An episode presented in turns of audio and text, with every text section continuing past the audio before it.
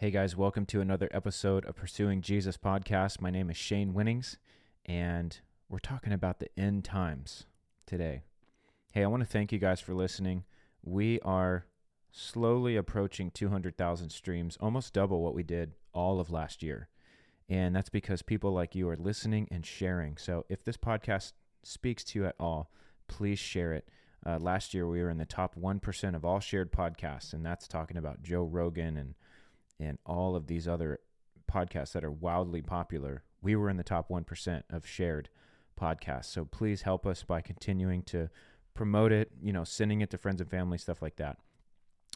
Uh, quickly, we have a discipleship school that is launching in July. Right now, it's set for 16th through the 28th. We had 50 slots open, those are gone. So I'm opening up some more. Um, if you are interested, you want to come to Dallas for two weeks, dive into identity, the gifts of the Spirit, walking out this Christian life, growing in confidence, growing in faith, growing in intimacy, getting a lot of uh, time with me and the other students, asking a ton of questions. It's going to be such a fruitful time. Um, send me a DM on Instagram. I will get you more info. Just say, hey, I'm interested in the Overcomer School. All you got to do is get yourself to Dallas. I am covering lodging. Um, and then finally, we're looking for 74. We got two more. 74 partners at a dollar a day. That's $30 a month. Um, we have a lot of needs this year, honestly, and we can only meet those needs if we raise the support. Uh, we don't have a way to work overtime or anything like that. We're fully sponsored by people like you. And uh, if you want to help us grow as we reach more people, to be able to hire someone on to do all the video, uh, videography and the editing and the all of this stuff, which I do myself, um, then we need some help. Also, have a ton of travel coming up, and not all of that is covered uh, by the organizations I'm going with. Some of it is self funded. So we are trying to raise money for a budget. If you want to be a person who supports us with a dollar a day, you can sign up at shanewinnings.com, click the give button. Make sure you send me a DM on Instagram because I want to include you in the monthly donor Zooms. We just had our first one, it was awesome. Can't wait for the next one in March. All right, guys, let's get into this. We're out of Matthew 24 here. We're talking about the end times. People are saying, well, are we in the end times? You know, are we in the end of the end? Are we in the middle? You know, what do you believe? Are we is there a rapture? Is there a pre-trib, mid, post-trib? You know, there's all these questions. And I don't think those are the important questions. I think the important question to ask about the end times is are you ready? Not when is it coming? Are you ready for it to come? And I want to make a case for that way of thinking that, you know, Jesus did refer to the signs and the times, but he ended that whole passage by preaching several parables and stories about people who were ready and people who were not. Actually, he spends about two thirds of a page giving some signs and then he spends a page and a half, so twice as long, uh, more than twice as long, talking about what to do. Again, I want to say this so you're getting it. If you're wondering what Jesus emphasized more, he spent about two thirds of a page giving the signs. So that's 66%.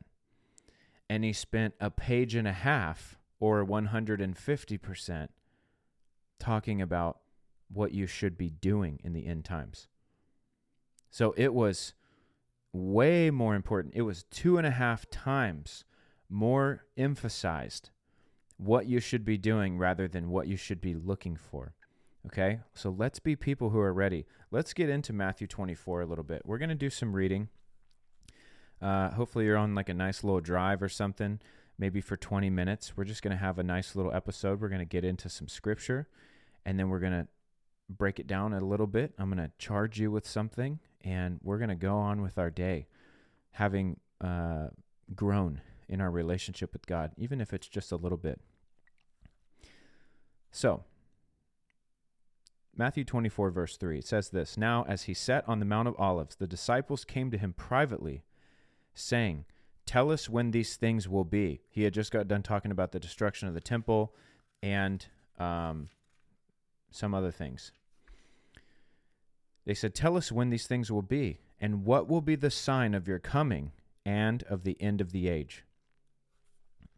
And Jesus answered and said to them, Take heed that no one deceives you, for many will come in my name, saying, I am the Christ, and will deceive many. You will hear of wars and rumors of wars.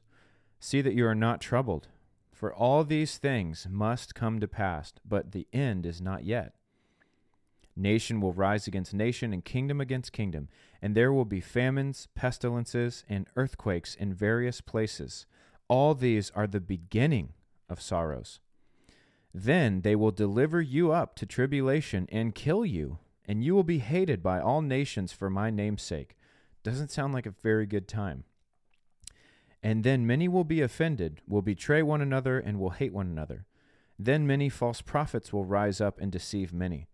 And because lawlessness will abound, the love of many will grow cold.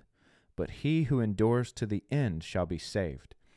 And this gospel of the kingdom will be preached in all the world as a witness to all the nations, and then the end will come.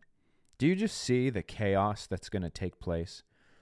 I mean, we think that we're in a bad spot right now, and and we are. We're not doing so hot, but it is going to get absolutely insane.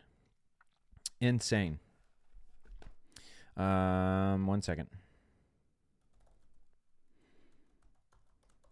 real life happened.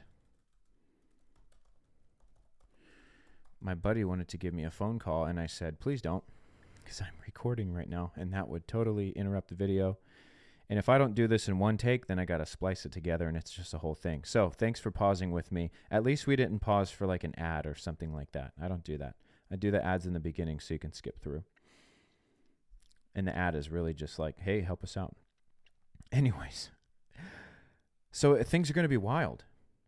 And Jesus says that's just the beginning.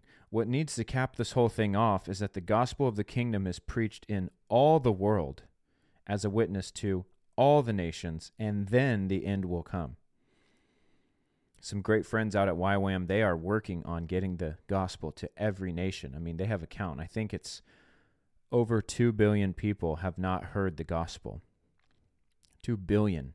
It might be more. Um, and so it, it's amazing that we have Christians who have this commission on their hearts, which we all should, but obviously we carry that out in different spheres of influence in, in life.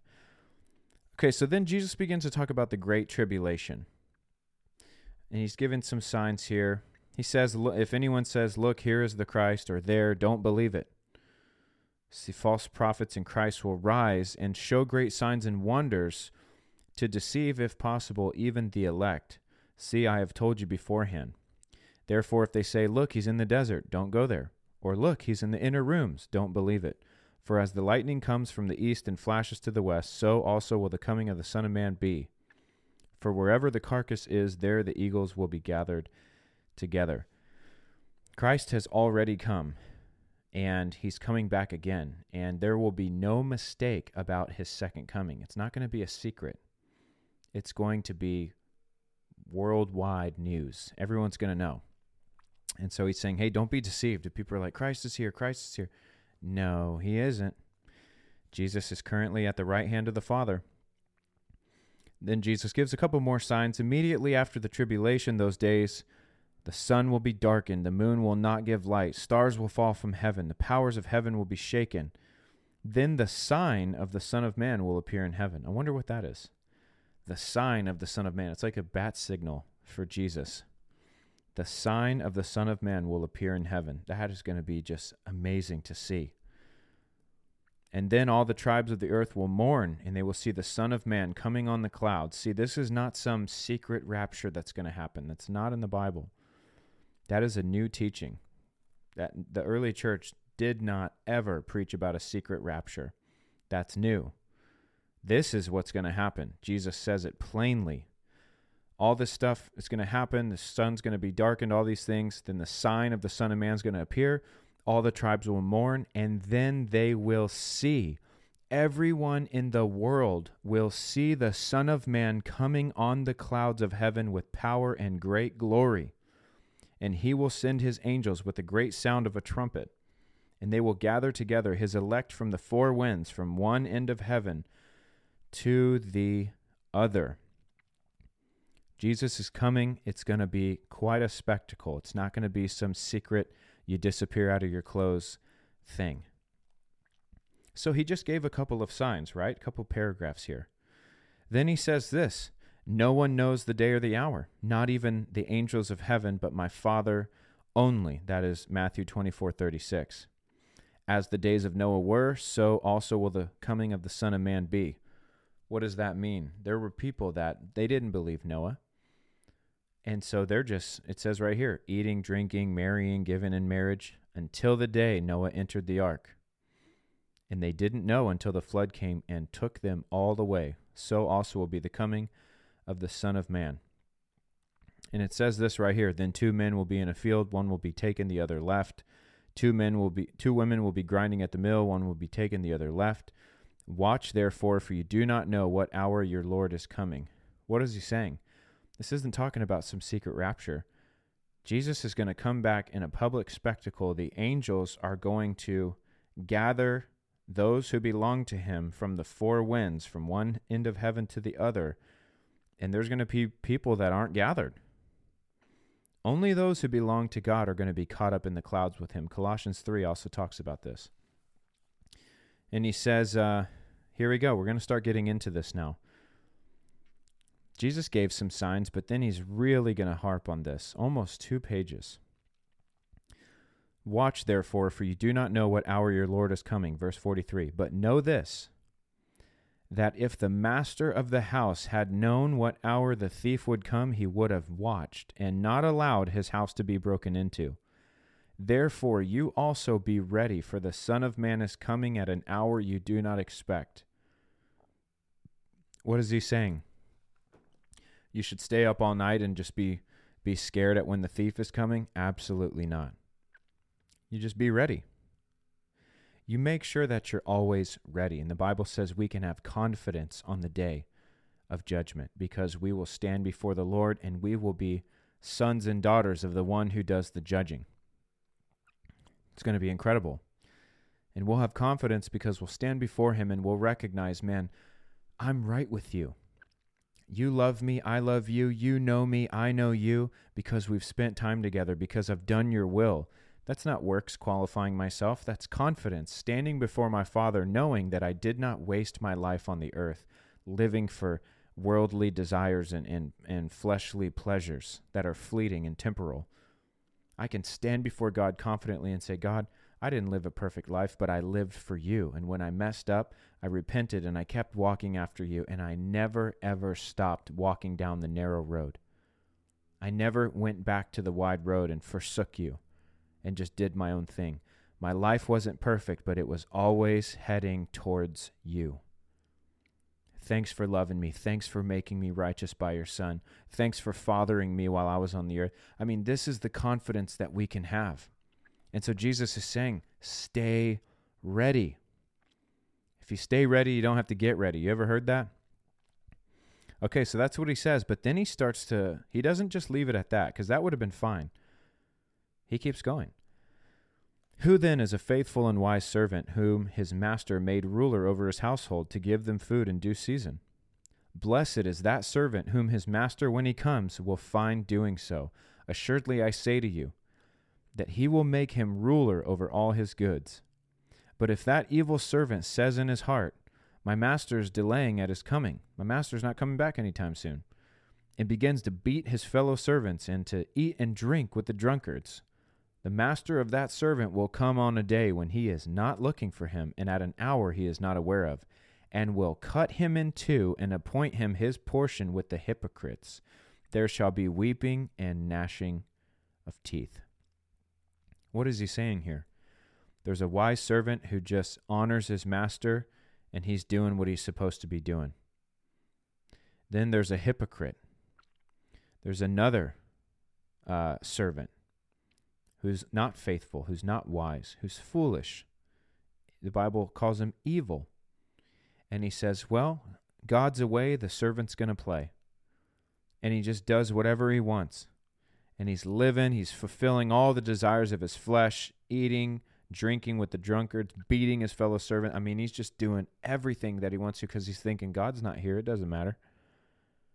I'll act right when he shows up, but that's not who I really am. When he's gone, this is who I'm really going to be. And the Bible says that that master's coming on a day and hour that servant ain't ready for. And he's going to tear him into shreds. And there's going to be weeping and gnashing of teeth. Jesus keeps going. Then the kingdom of heaven shall be likened to ten virgins who took their lamp and went out to meet the bridegroom. Now five of them were wise, and five were foolish. Those who were foolish took their lamps and took no oil with them. But the wise took oil in their vessels with their lamps. But while the bridegroom was delayed, they all slumbered and slept. At midnight a cry was heard, Behold, the bridegroom is coming, go out to meet him. Then all those virgins arose and trimmed their lamps. They turned them on. And foolish said to the wise, Give us some of your oil, for our lamps are going out. But the wise answered, No, lest there should not be enough for us and you, but go rather to those who sell and buy for yourselves.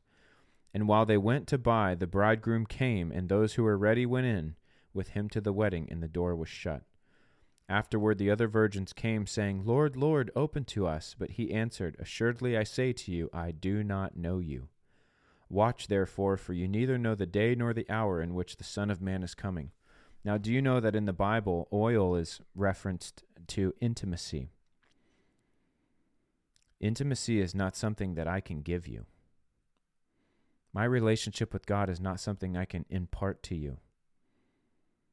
When, when, when I'm asleep and the, the bridegroom comes or the message comes at midnight, at the, you're, you're dead asleep, you're not even thinking, and they say, Hey, it's time and you have that relationship with God. You have salvation because you have been saved by grace through faith and you're walking with Jesus and you're genuine.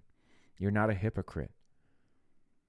You're, you're not a you're not a, a worldly person with a Christian confession because that's what you should do. No, you're you're a true believer, a true born again Christian. The Bible says that it doesn't matter what if it's the middle of the night, you get woken up and it's time to go, you're ready because you have your oil. And there's going to be people in that day who are saying, well, we don't have it. Let come on, give us what you have. And you're saying, I can't give it to you. It's not for me to give. You can go out and try to get some, but the Bible makes it clear these people, it's going to be a day late and a dollar short. They're going to go out, they're going to try to get some quick, and it's going to be too late. The doors are going to be shut and they're going to say, "But but but it's time for us now." And God's going to say, "I don't even know who you are. You've missed it. You missed your chance. You waited too long."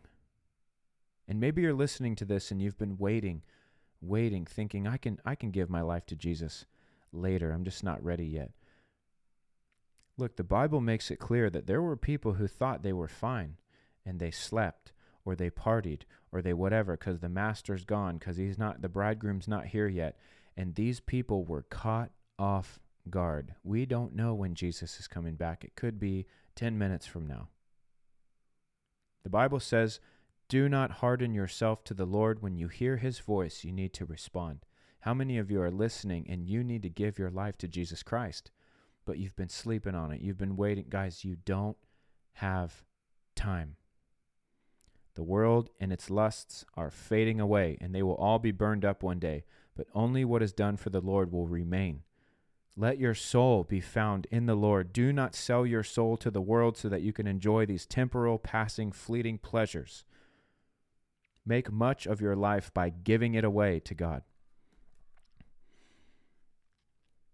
He continues, For the kingdom of heaven is like a man traveling to a far country, who called his own servants and delivered his goods to them. To one he gave five talents, to another two, and to another one, to each according to his own ability. And immediately he went on a journey. So, if for some reason you missed that, this guy gave some money to a couple of his different workers, a different amount to each one, and then he went away. Talents are money. I don't know what the age range of people listening is or the, the biblical knowledge, and that's okay. talent is money. I'll just say coins for the rest of this so you can hear it easier. Then he who had received the five coins went and traded with them and made another five coins. So he doubled his income. And likewise, he who had received two gained two more also. He doubled his. But he who had received one went and dug in the ground and hid his Lord's money. After a long time, the Lord of those servants came and settled accounts with them. So he who had received five talents, five coins, came and brought the other five, saying, Lord, you delivered me five. Look, I gained five more. His Lord said, Well done, good and faithful servant. You were faithful over a few things. I will make you ruler over many things. That's a biblical principle we can absolutely apply to our lives. If you're faithful with little, you will be trusted with much. Then he goes on, Enter into the joy of your Lord. Man, I can't wait to hear that. He also, who had received two coins, came and said, Lord, you delivered me two. Look, I have gained two more besides them. His Lord said, Well done, good and faithful servant. You've been faithful over a few. I will make you ruler over many. Enter into the joy of your Lord. Then he who had received the one coin came and said, Lord, I knew you to be a hard man, reaping where you have not sown, and gathering where you have not scattered seed. And I was afraid, and went and hid your talent in the ground. Look, there you have what is yours. But his Lord answered and said to him, You wicked and lazy servant, you knew that I reap where I have not sown, and gather where I have not scattered seed. So you ought to have deposited my money with the bankers, and at my coming I would have received back my own with interest. So take the coin from him, and give it to him who has ten. For everyone who has, more will be given, and he will have abundance. But from him who does not have, even what he has will be taken away and cast the unprofitable servant into the outer darkness, there will be weeping and gnashing of teeth. This reminds me of Jesus when he's talking and he says, If you try to keep or save your life, you're going to lose it. But those who lose their life for Jesus' sake will find it. In this parable, the one who had nothing, whatever he had was taken from him and given to the one who had much. Why? Because he could be trusted. Can you be trusted to give your life back to Jesus? Or are you going to try to save your life? Are you going to try to manage it on your own? Are you going to try to do things your way? The Bible makes it so clear all throughout the scriptures. This is the fastest way to lose, is to do life apart from Jesus. The truth is, you can't save your own life. You can't. We're all dying, and our soul is going to go somewhere. And the Bible says that those of us who put our trust in the Lord, we will have eternal life and we will never be ashamed. And so when someone asks me, like I was on a, a show, a TV show the other day, and they asked me, Do you think we're in the end times? I said, I really don't know. But I can tell you one thing, because the disciples asked the same question. Jesus gave a couple signs, but he spent way more time talking about what we should be doing. We should be ready for our Master's coming. And I want to end this episode by asking you are you ready? Are you ready for the return of Jesus? Because if you think about that return and you're fearful, it means one of two things or a couple of things. One, you are not born again, and you know that your life is wrong. You know that you're not right with God. And the thought of Jesus coming back terrifies you because that means eternal judgment and punishment for you. Number two, you are a Christian, but you are backsliding. You're living in sin, and you're wondering, are you going to be okay with Jesus? Are you actually saved, or is everything all right? I want to encourage you to get out of the world. Don't have one foot in the world or even one toe in. If you've got one foot in the world, your whole body's in the world because God says you're either for me or against me. You gather or you scatter. You're all in or you're all out, hot or cold. The third option is that you are born again, but you have a bad revelation. You think that God is an angry judge who's mad at you or something because you're not perfect. I want to encourage you with what the Bible says perfect love casts out fear because fear has to do with torment. If you're born again, if you're a Christian, you can have confidence on the day of judgment because you are going to stand before your Father. Maybe a reason you don't have confidence is because he is a stranger to you and you're nervous to meet him. But I'm telling you, if you spend time with him every day, he won't be a stranger anymore to you. You'll begin to see him as a friend, as a leader, and as a father. I can tell you that God has fathered me and continues to father me every single day. It is one of the most powerful things in my life, and it is the best assurance in my life that I belong to him. Do, do you know that tonight I'm going to be live streaming on YouTube uh, a revival service that I did in Nashville? A woman was healed out of a wheelchair, a, a teenage girl. It was absolutely incredible. Do you know that that is not the thing that I use to affirm myself that I belong to God? Even performing miracles in the name of Jesus is not my assurance that I'm going to heaven. Because the Bible even says that there are people who will say, Lord, Lord, didn't we do miracles? And he'll say, I never knew you. You see, I don't assure myself in miracles. I assure myself in the fact that God fathers me. Because the Bible says that he will discipline, chasten, lead, guide, correct, instruct, encourage his kids. And I've experienced all of that, and I know that I belong to God. Do you? Does God father you? If He doesn't, I want you to ask God to begin to father you. I want you to confess your sins to Him, and I want you to ask Him for forgiveness. I want you to confess that you've sinned. I want you to declare that Jesus Christ is Lord, that He did die on the cross for the sins of the world, and that He was risen from the dead by God three days later. This is what the Bible says. Cry out to Him to be your guide to be your leader, to be your master, to be your savior, to be the Lord of your life, and begin to run after him with everything inside of you. You can have confidence on Judgment Day. And when people say, Do you think we're in the end times? You'll say, I don't know, but I'm ready for Jesus whenever he comes back. Amen. Guys, listen, if this episode encouraged you, please share it. Send it to a couple friends and family. Let's have a generation of people that are ready for the coming of Jesus because they have spent time with him. Amen. All right, guys, thanks for listening. We'll see you tomorrow.